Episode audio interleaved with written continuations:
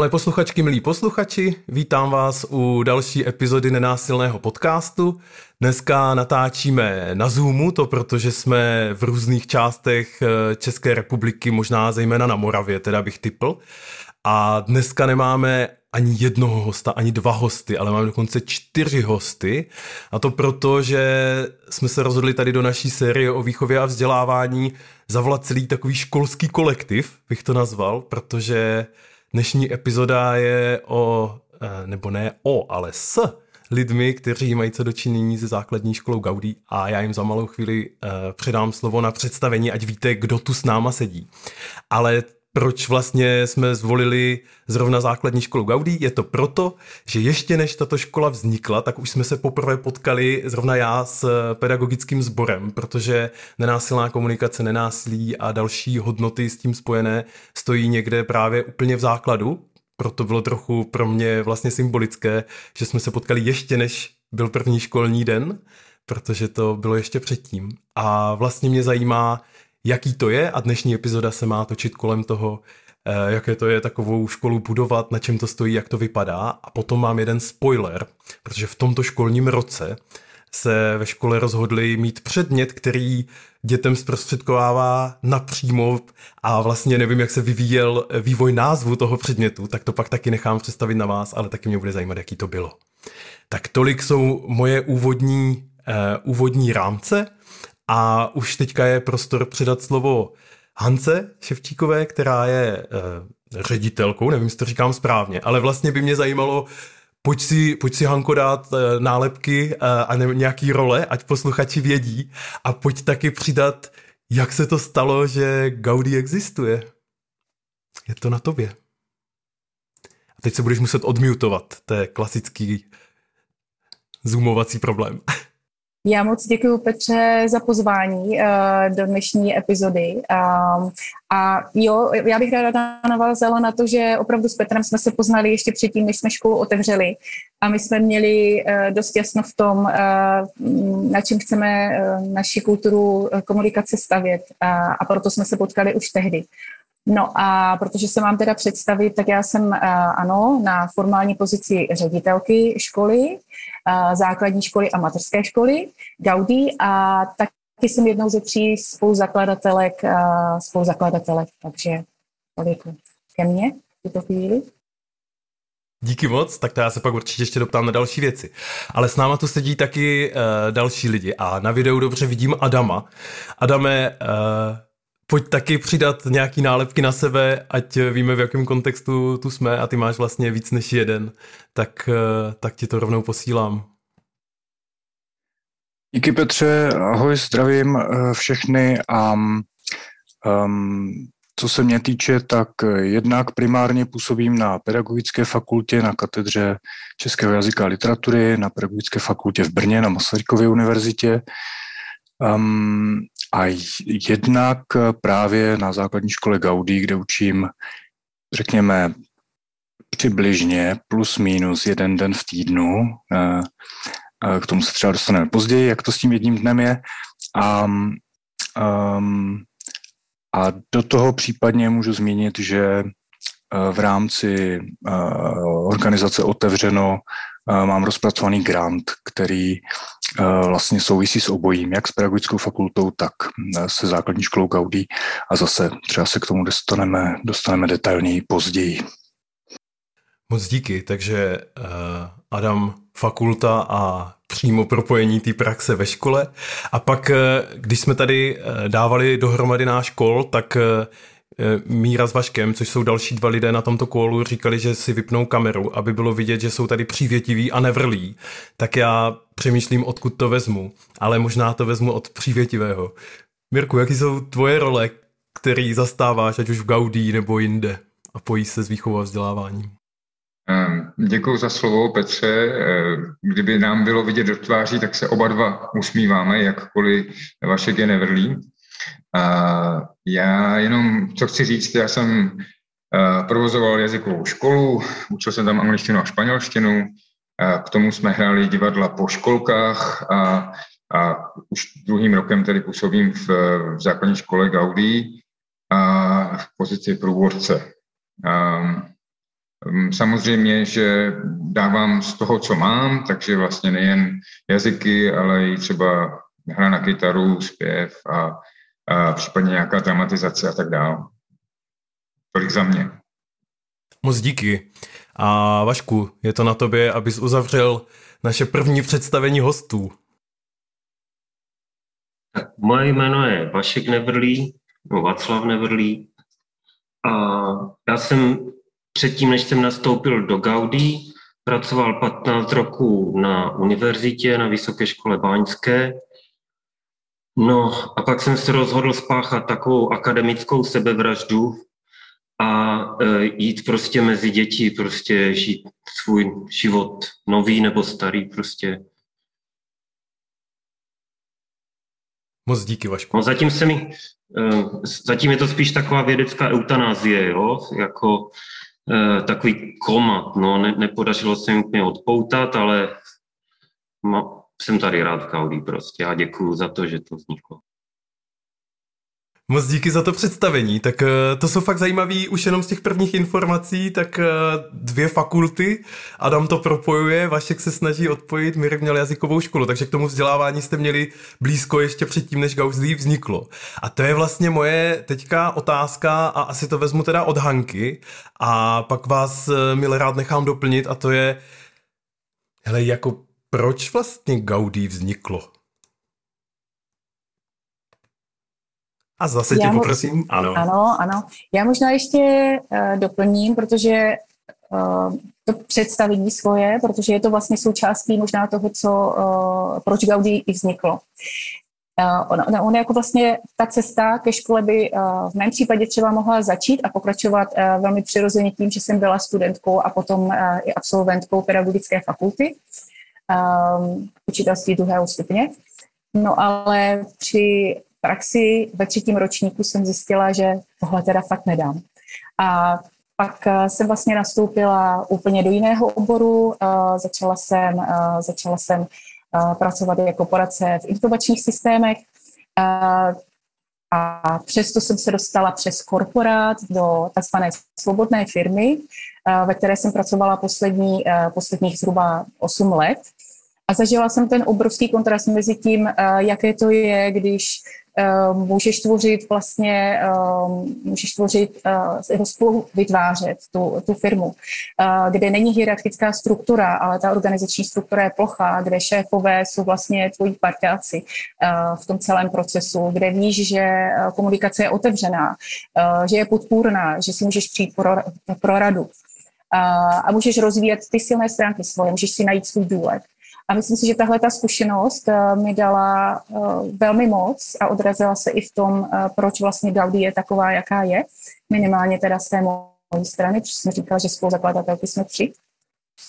No a takže já jsem vlastně byla, byla v této firmě a když se blížila, blížila taková přestávka, kterou se stalo pro mě mateřství, tak jsem jak tušila, že ta moje cesta potom další bude trošku někde jinde a viděla jsem, že to bude a přijde eh, s těmi dětmi.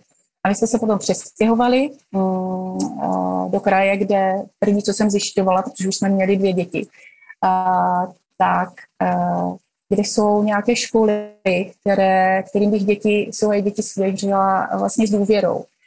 A já jsem zjistila, že v tom kraji, kde teda nikoho neznáme, když jsem to proskoumala, že taková škola tam není. A tak jsem si tehdy, to si opravdu pamatuju, řekla, no tak prostě takovou školu založíme je, to potřeba, potřebujeme mít tam. A, no a tak se vlastně i stalo. A, a můžu říct, že, a, že to, jaká ta škola je, minimálně třeba z mojí strany, opravdu je formovaná na tou mojí zkušeností z té svobodné školy. Já jsem zažívala právě ten kontrast toho, kdy můžu řídit svůj svět a sebe sama můžu přispívat k prospěchu celku a můžu stavit na svých silných stránkách. A díky tomu, že mám důvěru, tak můžu se i sama sebe znát. A to si myslím, že se dosti odráží vlastně i v hodnotách naší školy. A já, když jsem tehdy hledala a vycházela jsem i ze svých zkušeností jako rodičovských, kdy jsem intuitivně cítila, že ten směr, který mě vyhovuje a který mi dává největší smysl, je, je nenásilný, je spolupracující, je respektující, kde v tom vztahu s dětmi jsem potřebovala vždycky cítit úctu. a studovala jsem koncepty jako Nevýchova a Naomi Aldot, koncept kontinu a tohle všechny byly moje inspirační zdroje. A tak jsem teda potom hledala školu, kde, kde by se tohleto odráželo a narazila jsem na koncept svobodné demokratické školy a bylo jasně. Hm. Moc díky. Já se vlastně chci doptat, uh když eh, říkáš koncept svobodné demokratické školy, tak si dovedu představit, že to zase pro mnoho posluchačů není koncept, který by úplně jako každý znal. Eh, a jestli, jestli bys byla schopná nějak jako v nějakým v nějakém čase krátkým jako schrnout, co jsou třeba ty principy, jako v čem je to vlastně teda svobodný a demokratický, asi to, řekl bych, vytváří nějakou alternativu tomu běžnému systému školství, tak možná, možná i tak se to dá trochu představit. Mm-hmm. Já ještě ráda doplním, jestli můžu, Petře, k tomu, že uh, pro mě bylo jasno, ale nebyl to, uh, nebyl to konec, protože uh, já jsem si uvědomila, a stejně tak stejný procesem procházely i kolegyně, se kterými jsme se potom propojili, že v jednom člověku to sice možná jde, ale mně to prostě nedávalo smysl. A tak jsem vypustila do světa prostě dotaz, že bych ráda takovou školu založila a jestli by se někdo přidal. A přidali se právě je eh, Eva Arnošt eh, a Jana Stránská, se kterými eh, jsme vlastně tu školu dotáhli až k samotnému otevření a myslím si, že v tom je obrovská síla a něco, co se jako ve škole hodně odráží. Že to není o jednotlivcích, nebo není to jenom o jednotlivcích, ale je to vlastně o tom týmu, který, na tom, který se na tom podílí. No a ty hodnoty a principy svobodných demokratických škol, tak vlastně pro mě vychází z jednoho základního nastavení. A myslím si, že to navazuje i na to, co už jsem třeba předtím řekla. Je, že svět je příznivý.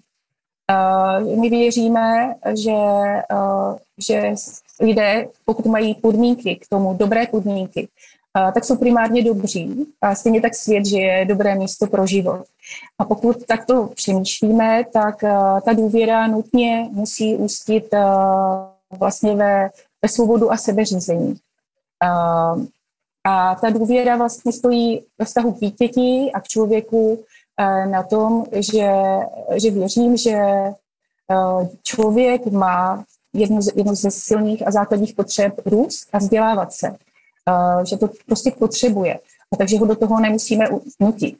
Takže pokud to učení vychází z vnitřní motivace a dává tomu člověku, který se učí smysl, Uh, takže prostě uh, to je dobrý základ pro to, aby se vlastně vůbec něco naučil.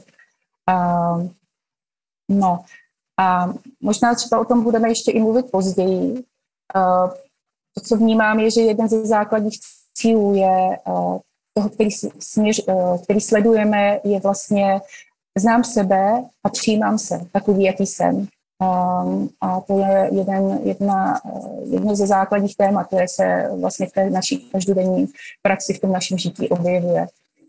A pak jsou tam ty eh, talenty, o kterých jsem mluvila, že eh, zkrátka, když můžu rozvíjet sebe sama, objevit svoje talenty, svoje silné stránky, najít svoji vášeň a, a, a na tom stavět, tak vlastně učení a, a potom i ta následná práce, naše profese, hm, se stává uh, jako radostí, zdrojem radosti a, a, a klíčem ke štěstí a ne nějakou povinností, jak to mnohý, mnozí z nás v naší společnosti jako vnímáme. A když k tomu přidáme ještě pocit bezpečí, který vnímáme taky jako velmi důležitý, aby se cítila bezpečně v naší škole, uh, přijatá, nejsem hodnocená, nejsem pod tlakem uh, třeba neustálých testů a zkoušení, a můžu dělat chyby, no tak za mě je to potom ideální kombinace nebo koktejl toho vlastně opravdu se moci učit a moci se rozvíjet a být spokojený a šťastný člověk, dítě a potom i dospělý. Moc díky. Myslím si, že teď uh, mám jako dost značnou představu o tom, na čem to stojí a, a s jakýma myšlenkama to vznikalo a jak to pokračuje dál. Určitě to prochází asi nějakým vývojem. A vlastně chci se zeptat, eh, a teď si to můžu dovolit říct kluků, Jaký je, jako kdy jste se připojili třeba ke Gaudí a co, co byla pro vás ten, jako že jste si řekli, ano, to je, to je ta moje cesta, to, to je to, co mám dělat, to je to, proč nebudu třeba na jazykové škole, nebo to je to, proč jeden den v týdnu budu trávit v příboře a tak dál. A, a asi, to, asi to předám teďka Vaškovi, ať nějak měním pořadí a držím vás ve střehu.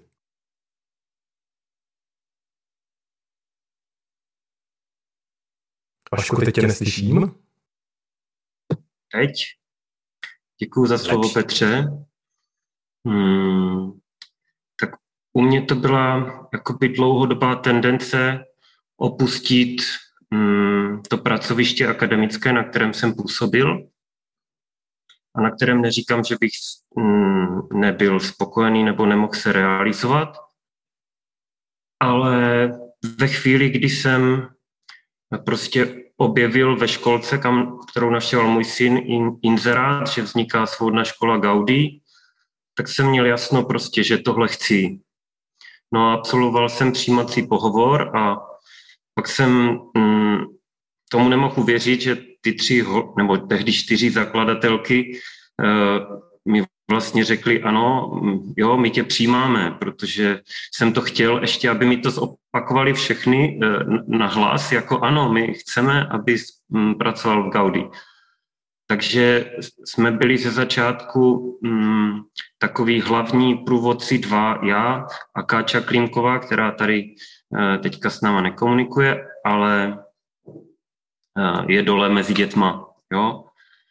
A samozřejmě Adam a, a další e, byli v tom týdnu vždycky jeden, dva dny, ale já jsem měl to štěstí, že jsem byl od začátku opravdu toho celého dění, takže hm, nesu nějakou takovou kontinu.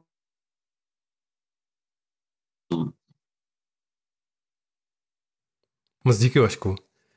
Míro, jaký byl, jaký byl tvůj příběh toho, jak se přidal ke Gaudí a vlastně jo, díky, díky za to, že připojujete jako jo, to byly ty hodnoty, za kterými jsem šel, nebo to je, to je něco, co jsem chtěl vidět, čemu jsem chtěl věnovat energii.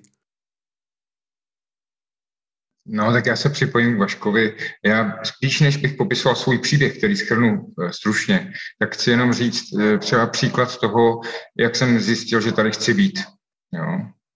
A e, dostal jsem se sem díky Evě Arnošt a díky tomu, že mě ve 14 letech e, zbožňovala jako učitele češtiny a pak si na mě vzpomněla, když e, kolem sebe hledali. Jo?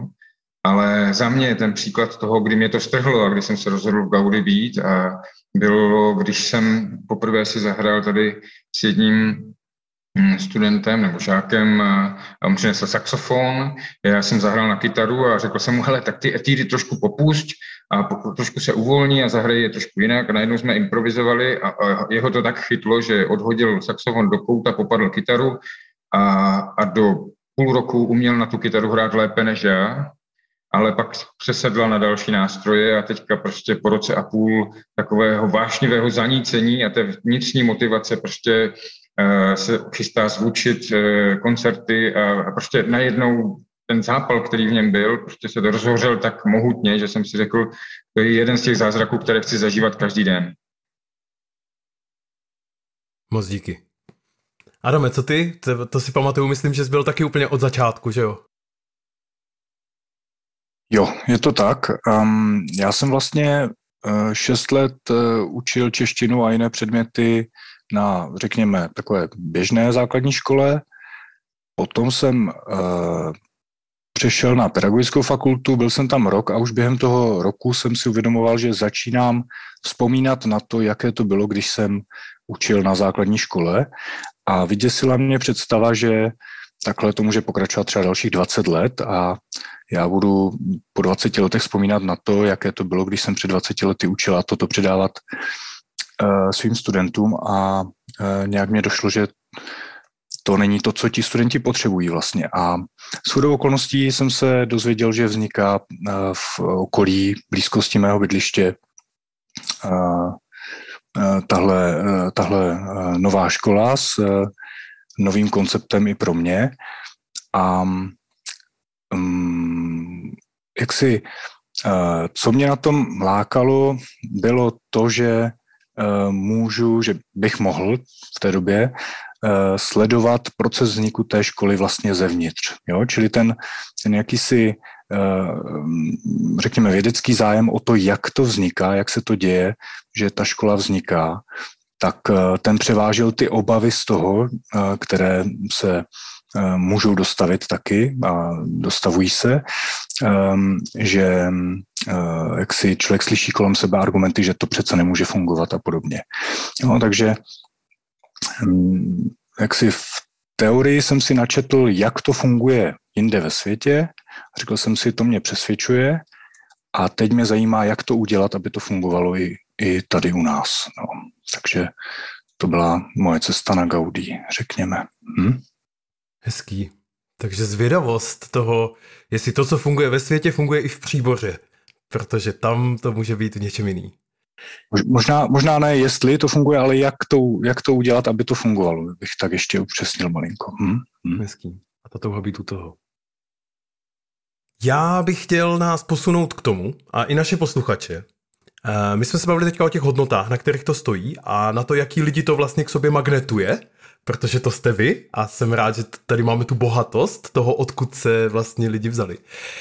Mě by zajímalo, co v té škole je vlastně jinak když si říkám, nebo když si říkáme z téhle, stojí to na nějakých hodnotách, od začátku to chceme tam propisovat v tom, jak to je, tak co v té škole uvidím jinýho, než na, jiný, na prostě státní běžné škole, eh, co je v Gaudí jinak. Asi to zase pošlu možná od Hanky a případně Hanko, když tak nanaviguj, eh, kdo další eh, k tomu něco řekne. No, uh, je to vždycky pro mě těžké, když se mě někdo takhle zeptá, co je vlastně jinak, protože pro mě už je to vlastně normální. Jo? Když jsme se bavili eh, o tom podcastu předtím, Petře, tak eh, ty si říkal, ale tohle je přece jinak. A já jsem říkala, no jasně. Pro mě je to prostě něco, co, co žiju každý den. Ale zkusím se takto zamyslet a zároveň taky, eh, víš, to srovnávání pro mě vždycky těžké, protože každá základka nebo každá škola může být trošičku jinak a, školu vždycky tvoří lidi. Ale to, co můžu říct bezpečně, že je třeba jiné, eh, je třeba to, že ten základ samotný, že u nás si děti můžou volit to, co budou dělat, kým budou dělat, po jak dlouhou dobu budou chtít. Takže my sice máme rozvrh a, eh, a říkáme lekce, což jsou v podstatě nějaké hodiny nebo aktivity, které nabízíme. A mohou to být ale děti i dospělí, ale dítě se může rozhodnout, jestli se připojí k té aktivitě, anebo si najde něco vlastního.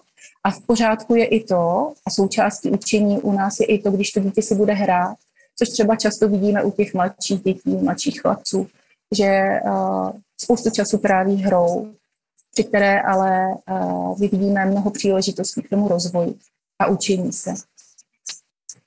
To, co vnímám jako velmi příjemné, a, dnes si bez toho vůbec nedokážu představit školu, je třeba to, že uh, jsme si rovní. To jsou ty hodnoty, které prostě mě táhnou jako magnet, uh, kdy cítím, že prostě jsme si rovní. Jestli je to dospělý nebo dítě. Pozdravíme se ráno, řekneme si ahoj, jak se máš, obejmeme se a, a říkáme si jmény. A není to o tom, že já třeba mám nějakou pozici ředitelka, tak tudíž budu rozhodovat, ale že vlastně to rozhodování o provozu té školy, o tom, co se bude, eh, bude dít, máme všichni v našich rukou, každý máme jeden hlas. Takže čistě teoreticky i prakticky, když se děti rozhodnou, eh, že něco chtějí jinak, tak dospělí nemají šanci, protože prostě budou chtít přehlasovat. Jo? Tak to mě na tom jako strašně moc baví. A teď bych to třeba předala uh, Mírovi. Děkuji, Hanko vlastně se těžko dodává něco a tak já budu takový faktičtější. A já si, ty se ptáš, co je vlastně tady jinak, jo? A tohle to nevím od sebe, ale vím to od reakcí lidí, kteří přichází do školy, říkají, tady, tady se hraje živá hudba ráno, když vstupuješ do školy. Jo? Na schodišti prostě uh, muzicírujeme, ať už uh, s Vaškem na housle, anebo s dětmi zpíváme, nebo na nástroje. A živá hudba od rána je něco, co dokáže ten den úplně jinak nastartovat. Jo? To je třeba věc.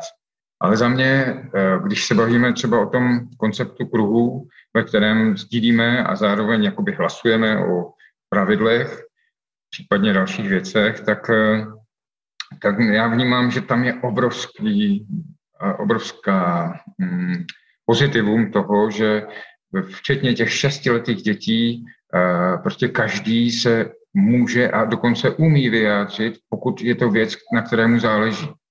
A pro mě to je vždycky takový zase malý zázrak, to když slyším šestileté dítě hájit své zájmy a, a vnímám, že každé z těch dětí je velmi citlivé na to, pokud by někdo jednal z pozice autority. A, a tohle si myslím, že ta hrozba té autority tady vůbec není a nemůže být, protože bychom ji neobhájili. Moc díky za ten příklad. Moc díky. Adame Vašku, chcete něco doplnit k tomu, co zase vy zažíváte a klidně si řekněte, no já zase slavím jiný aspekt té věci.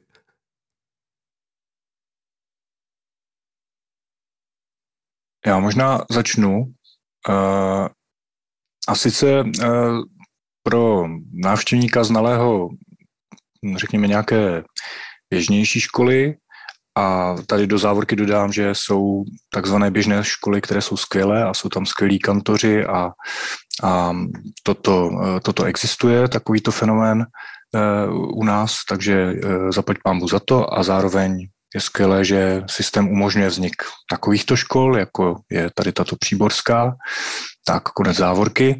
Tak pro toho um, um, pozorovatele zvenčí eh, může být eh, taky nezvyklé to, že nezvoní v té škole, což je něco, co si možná už taky vlastně neuvědomujeme, že to je něco eh, nezvyklého. A vlastně za mě místo nějakého zvonění funguje takový nějaký pokřik toho, kdo svolává kruh ráno, což je taky nějaká, nějaké specifikum a sice, že asi přibližně půl hodiny po tom, co se sejdeme ve škole, tak začíná kruh, což je setkání ehm, všech vlastně průvodců a dětí ve škole v jedné místnosti a probírají se tam aktuální témata a podobně. A, a oproti tomu zvonění tedy je e, na začátku to svolání toho, že ten, kdo ten kruh vede, ať je to průvodce nebo obvykle to bývají děti, tak ten, ten kruh svolává tím, tím pokřikem kruh, křičí to na, celé, na celou školu a je to takový rituál, který to prostě odstartovává ten den. Něco podobného se děje po obědě, když eh, eh, je úklid, byť tam eh, to není tak ritualizované, že by, že by se chodilo po škole a byl tam, byl tam ten jasný signál, spíš se už předpokládá, že všichni vědí, teď už je úklid, že ano. A, a to je taky vlastně specifikum, ne, ne na všech školách eh, se eh, žáci takto zapojují do úklidu. Do určité míry jistě ano, že si prostě musí udržovat to své místo v nějakém pořádku, řekněme, a nějakým způsobem se, uklízí třída na konci eh, dne a, u nás se uklízí celá škola, řekněme, po obědě. Tak, tak, tak to. Moc díky. Já bych vlastně se chtěl když to slyším a popisuju, tak si říkám, jo, to je vlastně hodně jiný systém fungování než eh, zvonění 45 minut čeština, jasně daný rozvrh. A tím pádem mě i napadá otázka, kterou bych nerad minul, a to je, hele, v čem je to náročný? Co jsou, co jsou, co jsou ty věci, který, se kterými se takhle potkáváte v té praxi, který uh, to, co říkáte, jsou ty benefity, to je super, ale asi to sebou přináší taky těžkosti, jako vlastně každý, každá jiná organizace věcí. Tak co potkáváte vy ze své pozice? Hani, můžu zase začít u tebe? No, myslím si, že když tak tím přemýšlím, je to vlastně uh, život je změna, to je už jako otřepané kliše, ale v Gaudí můžu říct, že uh, tam je život opravdu změna. Uh, že těch změn uh, přichází hodně a ta dynamika dne eh, je velmi proměnlivá. A myslím si, že je to způsobeno jednak tím, jak jsme velká, eh, řekněme, škola, že jsme škola prostě o několika desítkách eh, dětí a máme třeba 20 průvodců, ale kteří se střídají v průběhu týdne. Ale že se toho zkrátka hodně děje a i díky tomu, že pro nás je důležité, abychom všichni mohli být sami sebou mm, a mohli reagovat i třeba na svoje aktuální potřeby, na svoje emoce, na to, co prostě z nich třeba vznikne, tak myslím si, že hodně energie jde do uh, vlastně toho, abychom udrželi to flow, nějakým způsobem eh, ty změny vlastně byli schopni adaptovat a asimilovat do těch našich životů aktuálních a toho dne. A hodně uh, energie jde právě do řešení nejrůznějších uh, komunikačních a, situací, vztahových, mezi dětmi, mezi námi, tím, že stavíme, že proto jsme tady, na nenásilné komunikaci a na tom prostě být autentický, být tam sám sebou, tak to přináší prostě tyhle ty, uh, často výzvy, anebo minimálně to, co je opravdu, uh, řekla bych, náročnější, kde ta energie jde opravdu hodně. To znamená mezilidské vztahy, ještě jednou, uh, případně situace, které řešíme, konflikty na každodenní bázi. Je to prostě náš denní chléb a, a věnujeme tomu u sebe sama myslím, že v těchto těch situacích s dětmi jdeme opravdu do hloubky. Moc díky. Já se vlastně, tady je to fajn, že ty jako ředitelka to vidíš jako z té pozice a vlastně se chci zeptat kluků, co jsou průvodci.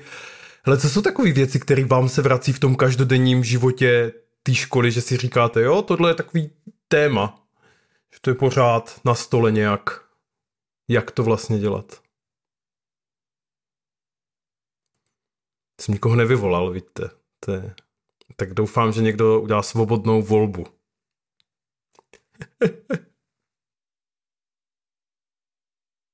tak jo, tak já se přihlásím. Za mě třeba takovým jakoby permanentním tématem je vlastně uh, facilitace, případně celý ten eskalační proces v, tom, v té škole.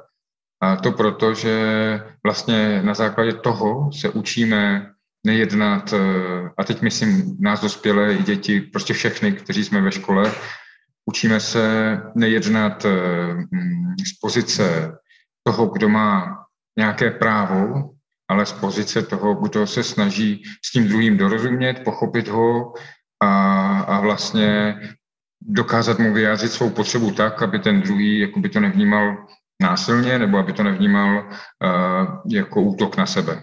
Jo? A, a to vlastně, to, že se to učíme my, průvodci, neznamená, že jakoby ty děti to od nás neokoukávali a ne, neodezírali a, a vlastně se časem o to nezačali pokoušet sami a to je možná náš cíl. Hm. Moc díky.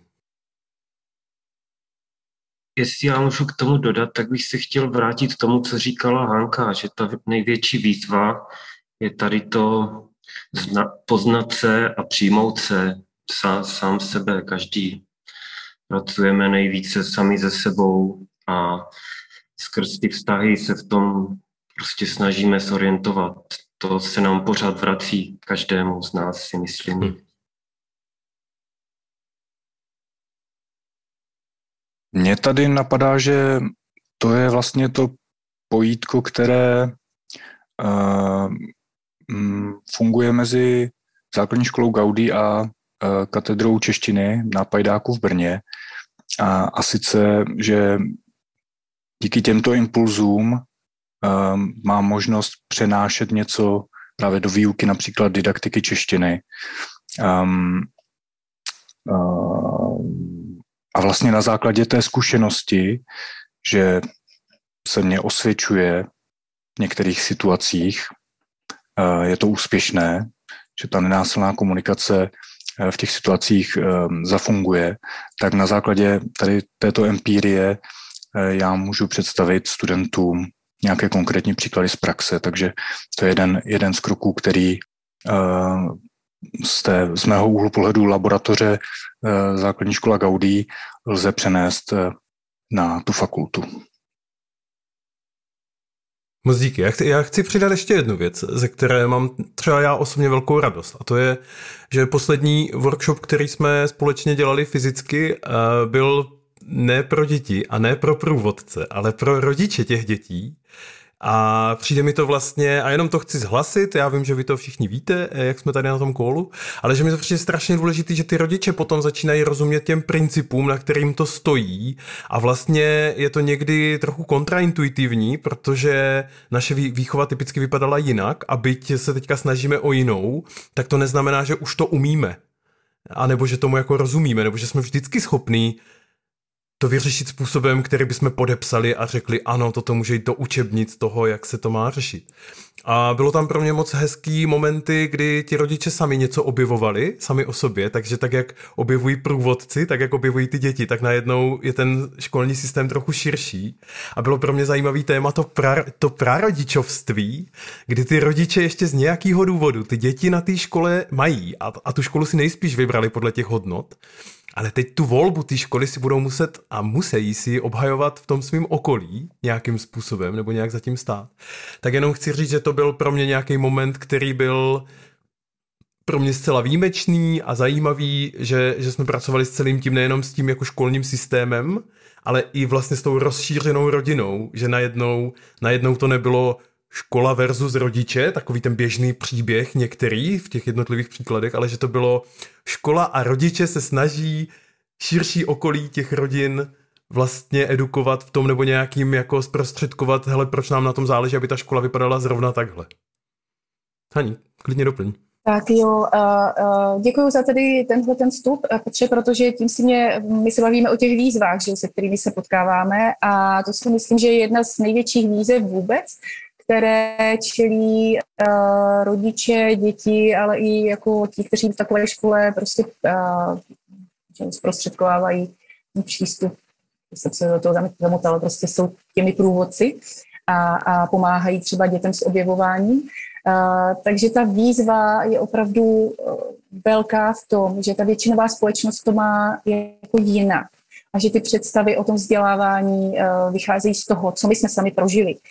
A ten tlak uh, na rodiče, jejich rodiny, na ty děti i na nás, jako na průvodce nebo zaměstnance školy, je opravdu obrovský. Jo. Takže tohle to ustát, a ne na začátku, tam to teprve začíná, my když vlastně se potkáváme s rodiči, uh, nebo s těmi rodinami, které k nám přichází, že by u nás chtěli, uh, jako, aby, aby jejich děti k nám chodili do školy, tak říkáme, tohle je jenom začátek.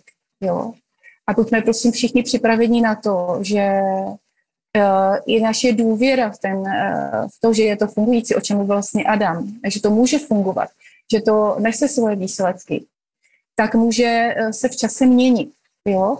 A, takže nám čím dál tím víc a, dává smysl a, se takto propojovat, víc rodičí a do budoucna třeba i s prarodičí. Společně se vzdělávat, společně růst společně vlastně tu školu tvořit, do, jaké, do té míry, do, ke, do které to možné je. A v čase, kdy je to třeba složité a jedna rodina prochází třeba nějakou jako um, poklesem důvěry nebo nějakou možná i krizí, jo? protože to určitě jako přichází na té cestě, která v mnohem je jako průkopnická, tak abychom se o sebe mohli opřít přijít za a říct, hele, teď jako prostě nevím, ztrácím víru, já nevím, ten náš kluk jako teďka jako, jo, přestal dělat toto a, a já nevím.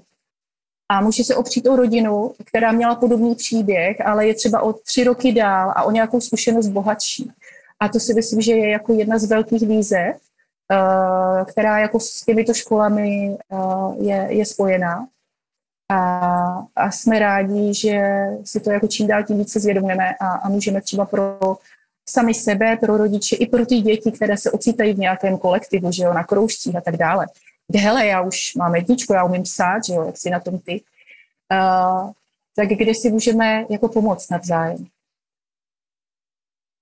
Hezký. Moc díky za to doplnění. To jsem si teďka uvědomil, jak to mají ty děti, když se potkávají s vrstevníkama jako s jinak organizované e, školy, která prostě stojí na jiných hodnotách, takže to může být dost jako zajímavý kulturní šok toho, jako že vlastně nemají odpověď na to, co máš z češtiny, Eh, tak vlastně na to nemám odpověď, tak vlastně je to možná někdy trochu náročný i přinášet do té dětské party. A to mě dělá krásný most k tomu, eh, kam se chci podívat teďka. A to je eh, v letošním roce, jestli jsem to pochopil dobře, tak jste měli přímo předmět, nevím, jestli se to tak dá nazvat, ale zaměřený na rozvoj dovedností u dětí spojených s nenásilnou komunikací a tak. A už je mi teda jasný, že to bylo určitě dobrovolný účast, protože to je u vás všechno, ale vlastně by mě zajímalo, co se tam, eh, jak jste to dělali, a myslím si, že to byl taky experiment svého druhu. Myslím, že jsem to nikde nezachytil ani jako v literatuře, ani v nějakým velkým vyprávění. Tak eh, co jste vlastně o tom objevili za ten, za ten první rok fungování. A já se pak klidně doptám. Adame, pojď do toho. Já bych s dovolením začal, uh, udělám tomu takový nějaký úvod a pak předám slovo uh, klukům, kteří uh, se tomu věnují víc a dodají své zkušenosti. Um, co chci říct, tebe zajímal vývoj toho názvu, takže já začnu tím, začnu tou formou. Uh, nazvali jsme to nejdříve nenásilná komunikace, nic lepšího nás nenapadlo v tu chvíli a ukázalo se záhy, že to možná není úplně nejlepší titul, protože um, do jedné z těch hodin vpadl jeden, jeden náš žák a zeptal se tak, co tady probíhá ta násilná komunikace a mně v tu chvíli došlo, že ty děti mají tu tendenci neslyšet tam to ne, že ano. A to je nějaká taková, nějaké takové pravidlo, eh, které nám při tom pojmenovávání toho předmětu nedošlo. Takže následovala změna názvu, aby to v těch dětech neprovokovalo ten, to hledání toho opaku, což ostatně si myslím, že se, že se děje vůbec ve společnosti, že se vůči tomu vymezují právě přes ten, přes ten protipol. A tak jsme to i po konzultacích s různými odborníky uh, pojmenovali empatická komunikace, což sice tím dětem nemusí být srozumitelné to slovo, ale na druhou stranu to je výhoda toho, že máme nějaký, nějakou nálepku a tu naplňujeme nějakým vlastním, vlastním obsahem pro ty děti, bez nějakých, řekněme, předsudků, které se k tomu vážou. A za mě, čím teda ten obsah naplňuju, eh, jednak jsem používal eh, materiály Třída v pohodě, což eh, je materiál předpřipravený jednou ze společností a je k dispozici v podobě PDF a jsou tam pro tyto účely příhodné aktivity. Jednak jsem se nechal inspirovat různými workshopy nenásilkovými, včetně dramat, drama výchovných nebo včetně dramatické výchovy a jednak pro jaksi v přípravné fázi je učebnice češtiny pro šestý ročník, na které spolupracuju a tam se mám za cíl vlastně nenásilnou komunikaci nějakým způsobem začlenit do té učebnice a uh, výuka vlastně češtiny mě byla v tomto ohledu skvělým hřištěm, kde se dalo sledovat, pilotovat, jak to funguje, ty materiály, které připravuju, co funguje, co nefunguje, takže jsem to využil pro zpětnou vazbu tady k těmto materiálům. Takže takto jsem to uchopoval já v tomto roce. Kluci to zase uchopovali trochu jiným způsobem, takže tímto předávám slovo. Já si vezmu slovo, eh, které se, bude týkat té evoluce vlastně toho předmětu, jak se vyvíjel od těch představ až hm, k tomu teda současnému stavu. A hm, začalo to tím, že jsme chtěli vytvořit prostor v tom týdnu pro děti, kde by mohl ten facilitační proces nebo ty mediační eh, nějaké řešící kruhy fungovat a byli jsme na to v tandemu s Mírkem. A tohle jsme nabízeli dětem a občas se i vyskytly nějaké aktuální eh, konflikty, s kterými ty děti věděli jsme, že nějak zápolí, takže jsme jim byli k dispozici. A, ale to se nedělo vždycky. Jo? Ty děti mají buď nějaký ostych, nebo když jim prostě dáme v tom týdnu možnost, teď to pojďme řešit, tak hm, oni si dokážou najít jako nějakou zábavu nebo aktivitu, kterou dělají radši. Ale osvědčilo se prostě mezi nimi chodit, eh, mezi těmi dětmi, pozorovat, co dělají, eh, máme prostě tady tu nenásilnou komunikaci, byly to vždycky úterní dopoledne, tak vždycky se něco vyskytlo, kde jsme se bavili s těmi dětmi buď o jejich emocích nebo o nějakých přímo konfliktech a e, jejich potřebách. A postupně jsme k tomu začali využívat maňásky. Nevím, jak k tomu došlo, možná Míra eh, se připojí. A to bych chtěl dodat k tomu eh, Adamovému názvu, že já jsem pak na těch kruzích ty úterky oznamoval jako maňásková komunikace. A chtěl bych se k tomu potom vrátit v tom dalším bodě s těma krásnýma okamžikama a pro teď bych předal slovo zase třeba Mirkovi, jak to vidí on. Jo, já vlastně k tomu jenom dodám takovou drobnost, že jsme zkoušeli různé techniky, různé varianty toho, jak, řekněme, probudit empatii v dětech, i v nás samotných. Jednou z nich třeba bylo, že jsme používali Dixitové karty k tomu, aby jsme jakoby mm, se zeptali na, na to, s jakým pocitem třeba ty děti přichází ten den do té školy a která karta jim to nejvíc připomíná a k tomu jsme měli vlastně už předtištěné, zalaminované kartičky s potřebami a, a vlastně s pojmenovanými pocity. Takže podle úrovně toho dítěte menší děti prostě pouze pracovali s kartou, na které byl obrázek, ty starší už mohli dovybírat jakoby ten pocit a případně potřebu. A pak jsme o tom vedli hovor a bylo to docela úspěšné, děti tam schromažďovali a vlastně ta dobrovolnost v tom byla taky v tom, že některé mohly jenom pozorovat, co se děje, některé prostě přicházely, vstupovali rovnou do děje. A, takže to je jeden z těch příkladů, ale těch věcí bylo víc a vlastně, jak říkal Vašek, vedlo to celé k tomu uh, maňářkovému, um, k tomu, že jsme využívali tyhle ty uh, mou sestrou vyrobené papuče vlastně původně, k tomu, abychom s těmi dětmi začali komunikovat trošku jinak, ne tolik osobně. Moc díky za tohle objevení. Já bych vlastně do toho chtěl ještě trochu šťournout a to je, často se nám objevuje otázka, od kdy, jako od jakého věku jsou děti schopné jako řekněme systematického rozvoje, že jo? Oni odkoukávají asi celou dobu, to asi nemá žádný, jako žádný limit. Ale vlastně tady to, co i popisujete, pro mě je strašně hezký jako objevování, jak jim to přiblížit tak, ať je to pro ně přístupné, ať to není třeba příliš, ať to můžu jenom pozorovat. Tak možná, možná vám to Míru a Vašku ještě vrátím teďka vám. Uh, určitě, určitě.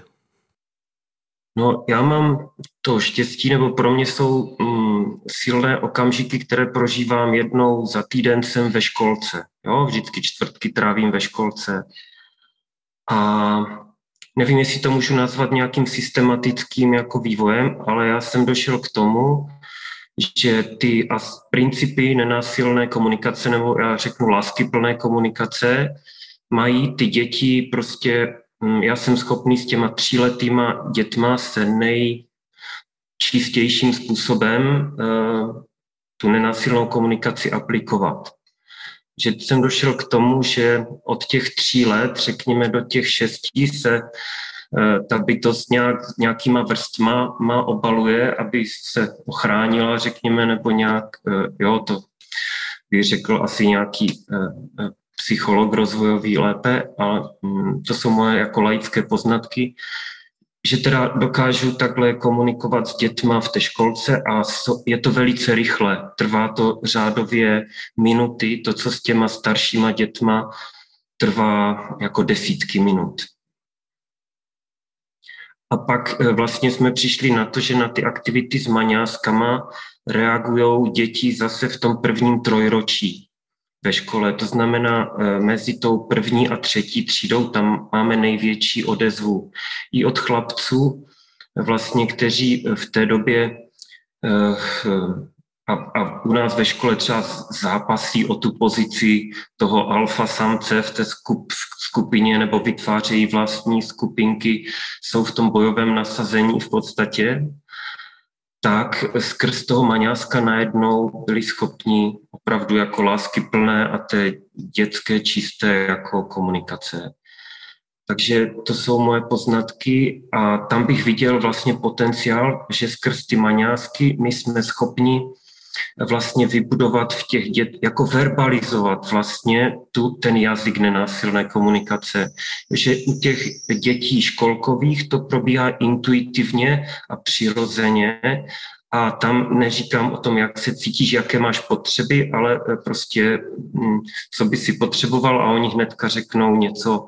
A e, kdežto u těch u školních dětí e, můžeme jako formalizovat, co je to emoce, co je to potřeba, máme na to literaturu. Jo, teďka jsme vlastně pracovali s dětma s tou knihou hm, pocitů, co je, myslím, podporovaná i ministerstvem kultury. Teďka vyšla krásná taková barevná publikace. A jo, jsme schopni vlastně přiřazovat už slova těm jednotlivým emocím, na čemž pak můžou stavět ty děti v druhém, třetím trojročí, kde už můžou aplikovat tu nenásilnou komunikaci opravdu dle Marshalla Rosenberga, tak jak je učebnicově jako popsaná.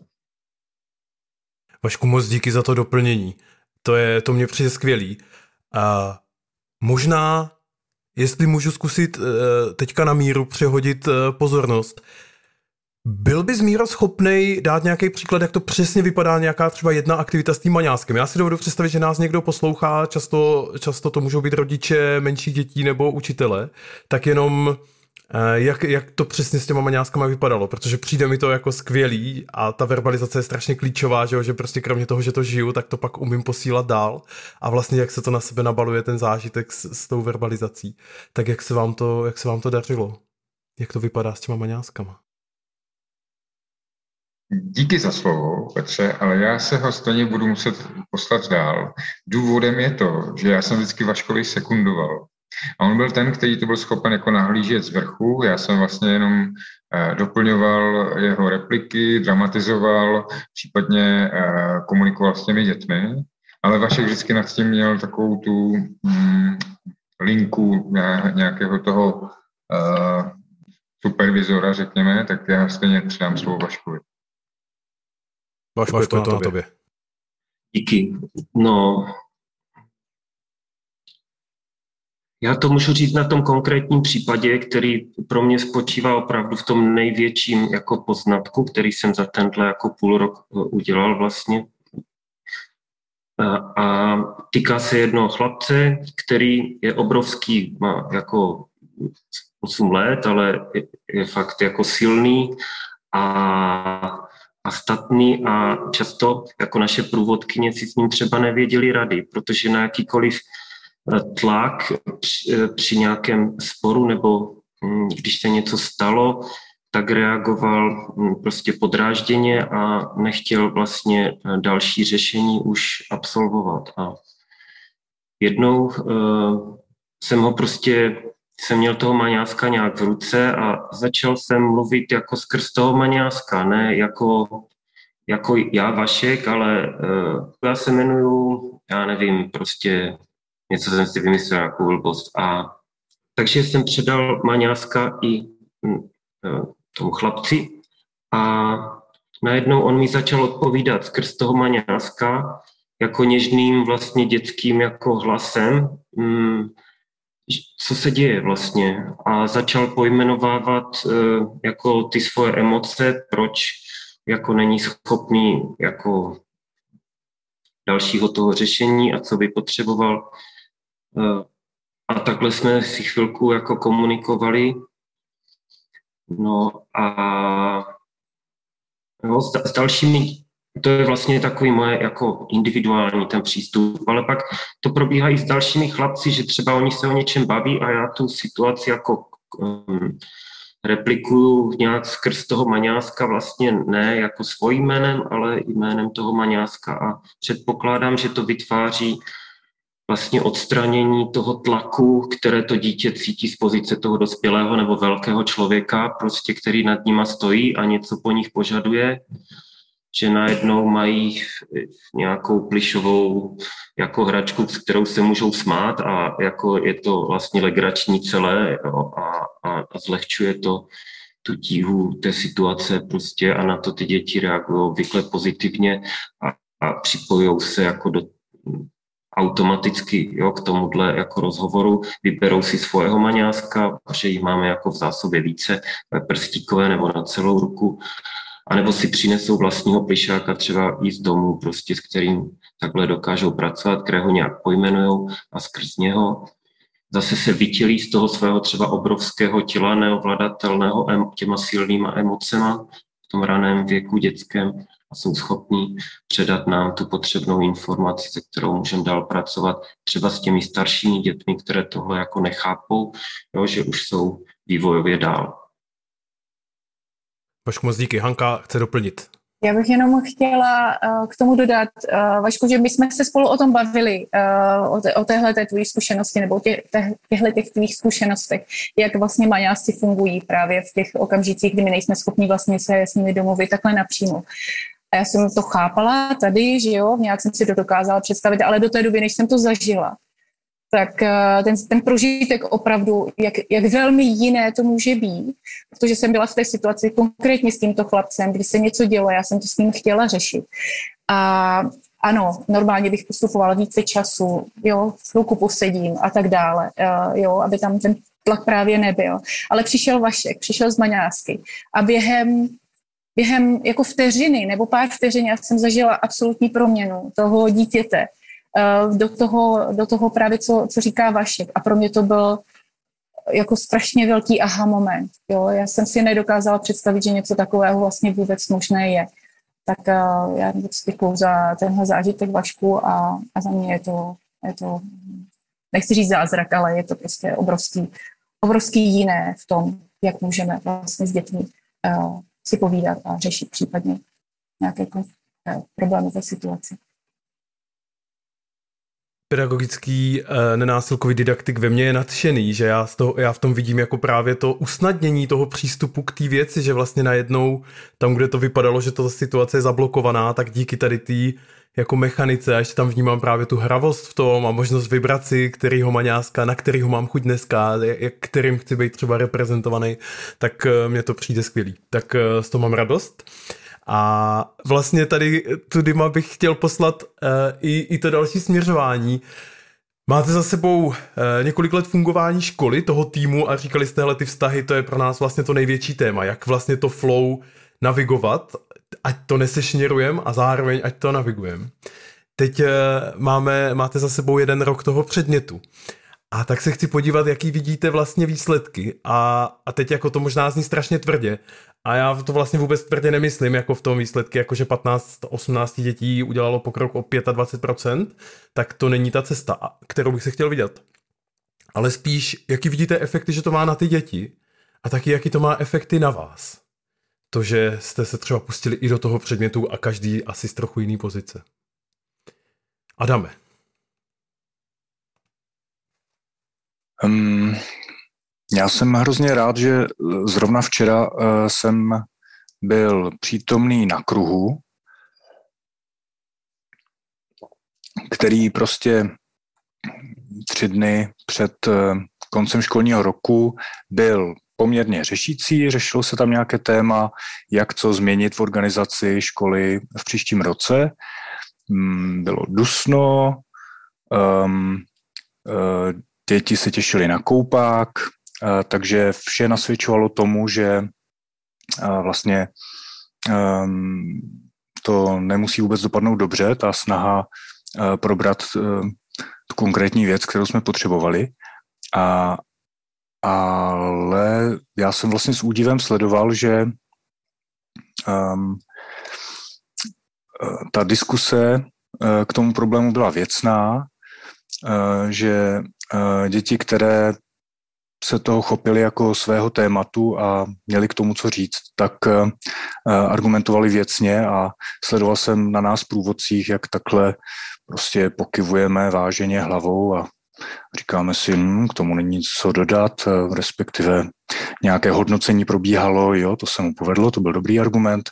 Přišel na to, že tady takhle může argumentovat ve svůj prospěch, hm, skvělé, jo, um, um, a ostatní, kteří třeba si to nevzali jako své téma, tak tam ale relativně v poklidu se děli většina z nich, až prostě třeba na dva menší hochy, kteří tam měli něco málo, malinko mezi sebou, ale zase nenarušovalo to ten chod a byl to ten, uh, ta situace, kdy vlastně průvodci do toho nějak zvlášť nemusí zasahovat, že si to korigují eh, sami ty děti, že dávají najevo, jo, mě to ruší, uh, můžete tam přestat a máme přece pravidlo, že když po druhé jste napomenutí, tak se rozesadíte. Takže jo, dobře, kluci to respektovali, rozes, rozesadili se. Um, jo, čili tady toto jsem sledoval uh, s takovým, i jak jsem tam vlastně uh, ten jeden den v týdnu a teď to bylo spíš po více do týdnech, po nějaké delší pauze, že jsem se ve škole objevil, tak to uh, jsem vnímal jako zážitek, který není vůbec samozřejmý. A samozřejmě zase na druhou stranu jistě je fajn dodat, ne všechny kruhy se vydaří takto, ale mě překvapilo to, že byť ty okolnosti nahrávaly tomu, že to nemůže dopadnout, tak ehm, se to, já netuším během jaké doby, tři čtvrtě hodiny možná, podařilo vyřešit, došli jsme k nějaké schodě, odhlasovalo se to a za sebe jsem vnímal i zase to možná propojím, že díky nenásilce v Gaudí jsem se skontaktoval s lidmi, kteří mě poradili, ať jedu na školení nenásilkové dlouhé IIT, se to jmenuje devítidenní. A na základě tohoto školení jsem se vrátil do Gaudí s tím, že jsem vnímal, že intenzivně potřebuju oslavit to, že se to podařilo um, tak to vyřešit během té tři čtvrtě hodiny a že to není vůbec nic samozřejmého. Takže jsem vyzval ostatní, jestli jsou pro, že to nějakým způsobem oslavíme. Nechal jsem na nich, jaký, to, jaký způsob to bude a byl to prostě spontánní potlesk a výskot a, a ta energie tam prostě došla toho, eh, toho eh, završení, že se nám něco podařilo společně eh, a, a můžeme jít dál oslavovat na koupaliště a já nevím, jo, a, a tak dále, to může pokračovat. Takže to je, to je něco, co vnímám, že je nesamozřejmé a že je to možná uh, jednak cesta a jednak cíl, že se to tady takhle propojuje na těch, na těch hraních kruzích a, a že tímto, že to teď popisuju, tak uh, to chci znovu, znovu oslavit. Díky, Adame. Jak to máte vy ostatní? Čeho si všímáte? Jaký jsou pokroky u těch dětí a jaký jsou u vás?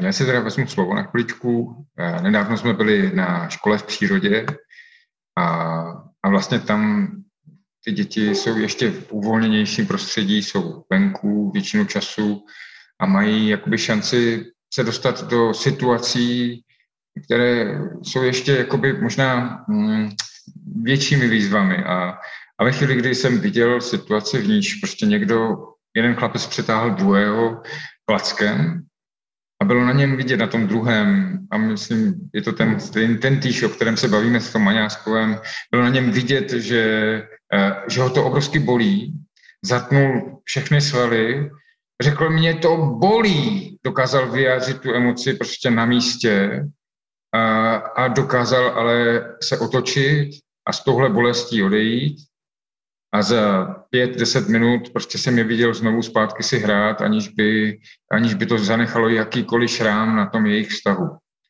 A tohle je za mě jeden z výsledků prostě té práce, kterou dělá Vašek a Adam a, a, a další průvodci. A třeba i Míra. Moc díky, Míro. Vašku, co ty tam sleduješ? Eh, na tebe je teďka tady upřena zoomová pozornost, jakožto na maňáskového orchestrátora. Tak eh, co ty vnímáš, že se tam děje za posune? Jaký to je pro tebe vlastně to objevovat? Jsem měl hmm, vlastně teď na jaře jako silné okamžiky týkající se mého syna, eh, nebo jednoho z mých synů. Oba chodí teda do Gaudí a a jeden z nich eh, jako zažíval jako těžké období, protože jako nejmladší člen jako eh, kolektivu dětí si nějakým způsobem snažil vydobít své místo a nevždy to dělal tak, že se to setkalo jako s pozitivní odezvou a až to došlo do takového okamžiku, kdy padaly návrhy na to, aby odešel ze školy. A bylo to pro mě těžké a pro něho ještě si dovedu představit o mnoho těžší a na základě toho z, z, vlastně se spustila iniciativa vlastně všech průvodců i zainteresovaných dětí a intenzivně se vlastně toto téma řešilo. Mm,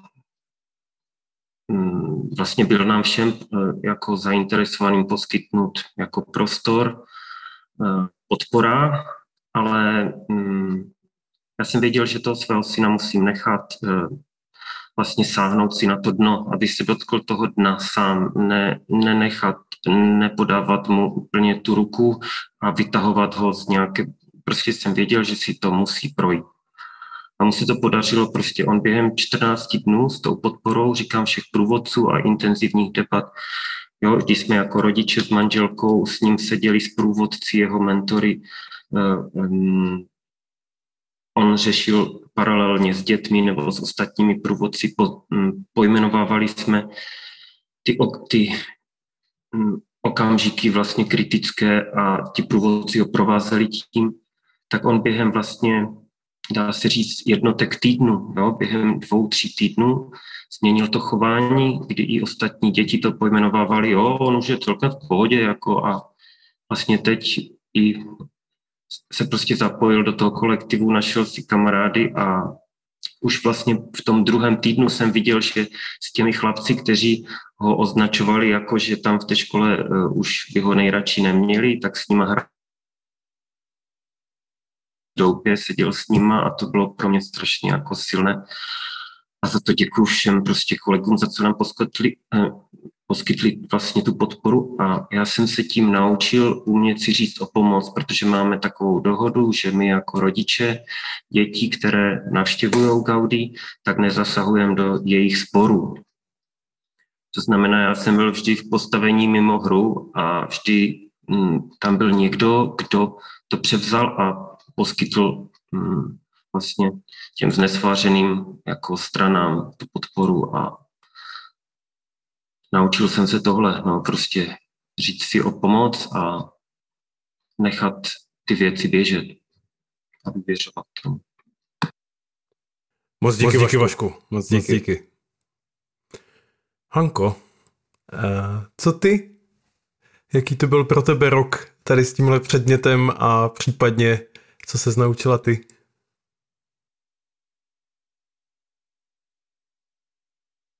Se teď chviličku přerušil internet, tak jsem se zděsila a šla otázka za mnou, předpokládám. Hmm. Je to, Je tak. to tak.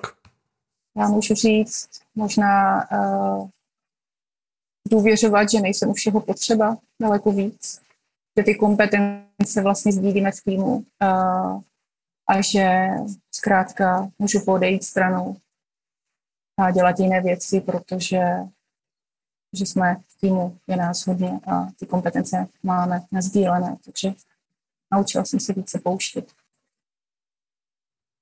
Moc díky. To taky náročný z pozice zakladatelky, nosit televize a, a tady těch věcí. A zároveň vlastně tady kluci říkali o té podpoře vzájemný, takže možná i v tom je možný kus té podpory. Já mám vlastně poslední otázku a ta směřuje trochu do budoucna a trochu směřuje do budoucna jak toho samotného předmětu, jestli počítáte s tím, že jako vlastně zůstane dál v nabídce v nějaký podobě a taky do budoucna, hele, co plánujete, co, co se chystá. Stále jste vlastně trochu mladá škola, tak, eh, tak co se děje. A možná, možná to se dá dobře rozdělit na předmět a školu, tak eh, nevím, jestli na koho zautočit s předmětem. Já si vezmu slovo, teda teď začím, eh, protože my jsme vlastně stihli v tom šrumci závěru školního roku si s Paškem na chvilku sednout a, a probrat, jak se to představujeme do budoucna. A za nás dva uh, jsme přišli s takovým konceptem, že tedy Eh, po vzoru eh, Rosenbergerově a jeho maňásků, žirafy a šakala se necháme vyrobit mou sestrou opět pro velký úspěch eh, takovéhle maňásky, se kterými potom budeme se touhlatou školou a vlastně mm, pozorovat, co se děje a nějakým způsobem popisným jazykem to popisovat, aniž bychom to hodnotili. A, a vlastně možná ani pokusit se přitáhnout pozornost těch dětí, ale prostě přirozeně strhnout k tomu, aby i oni si našli vlastní maňásky a stejným způsobem se pokoušeli pozorovat to dění kolem, případně to popisovat a případně možná, to už je možná velká ambice, popisovat, co při tom cítí. Hezky pěkně, díky moc. A navíc tradice maňásků bude zachována, což uh, už jsem neviděl dlouho nikoho z lektorské komunity vytáhnout ty tradiční šakaly a žirafy, tak je možná na čase je trochu oživit, aby to mělo druhý dech. My si od toho trošku slibujeme, jenom ještě notická, že vlastně ten šakal a ta žirafa jsou natolik uh, jakoby, kon, jakoby oproti, v opozici stojící postavy, že to vlastně potom nakonec bude i legrace. Moc díky. Hani? Uh, no já bych možná ještě řekla z pozice v úvozovkách ne školy, ale toho celého organismu, uh, co, co vlastně vidíme na příští rok, že bychom rádi, tak zcela určitě chtěme, chceme pokračovat i jako ve vzdělávání a nějakém intenzivnějším tréninku nenásilkymi jako dospělý uh, tým že se už chystáme, teďka právě se domlouváme uh, tady s Vaškem, s Mírou a s Adamem, že spoužíme nějakou v úzovkách zakázku pro, pro Petra Žemličku, který nás provází už uh, nějaký ten čas uh, jako tým. Uh, to, co bychom rádi pokračovali i třeba s, tebe, s tebou, Petře, je ten seriál, který jsme vlastně znovu obnovili v tomto letošním školním roce s rodiči, protože uh, tam vidíme velký smysl. Zkrátka bychom byli schopni se sladit jako, jako celek, děti, rodiče, škola a tak dále. Takže to bychom rádi tuto tradici uh, zachovali a rozvíjeli dál. Uh, plus ještě navážu možná jenom tak, jako co jsme se naučili, je, a já mám z obrovskou radost, že vlastně tu kompetenci uh, v tom jako vzdělávání nebo Eh, rozvíjení se si, si už jsme si svým způsobem vzali. Petře, ty to víš, že vlastně ten poslední seriál, my jsme vlastně v loňském roce měli seriál pro rodiče s nenásilkou, že jo? A, a poslední vlastně setkání bylo už v režii tady a, a Adama a Týnky, která tady s náma není, a, a Mirka. A, a já jsem z toho měla obrovskou radost, protože Uh, jo, to je, to je za mě to taky, co jsme se naučili, prostě vzít si tu kompetenci a říct si, jo, něco už můžeme, něco už můžeme sami. A mělo to ze mě velký úspěch, uh, tenhle ten poslední díl seriálu v tomto roce. Moc díky za celý tenhle rozhovor. Eh, moc díky za ta témata, která přinášíte a cestou, kterou to jdete. Vlastně mě na tom dost baví být u toho od začátku a tak nějak vždycky se podívat, kam, kam se ty věci vyvinou. Přijde mi to zajímavá cesta a vlastně, když tak vás poslouchám, tak to zní, že i pro vás je to docela zajímavá cesta, že to není nic, eh, co by člověk eh, už měl přednastavené a je, pokráčel potom, ale je to takový každodenní objevování toho, co, co je možné, jak to zvládnem, jak to udělat podle těch principů, které jsme si do toho vetkli. A tak jenom chci říct, že vám v tom hodně fandím. Moc díky za dnešní povídání. My natáčíme 29. června, to pro ty, co nás posloucháte kdykoliv jindy.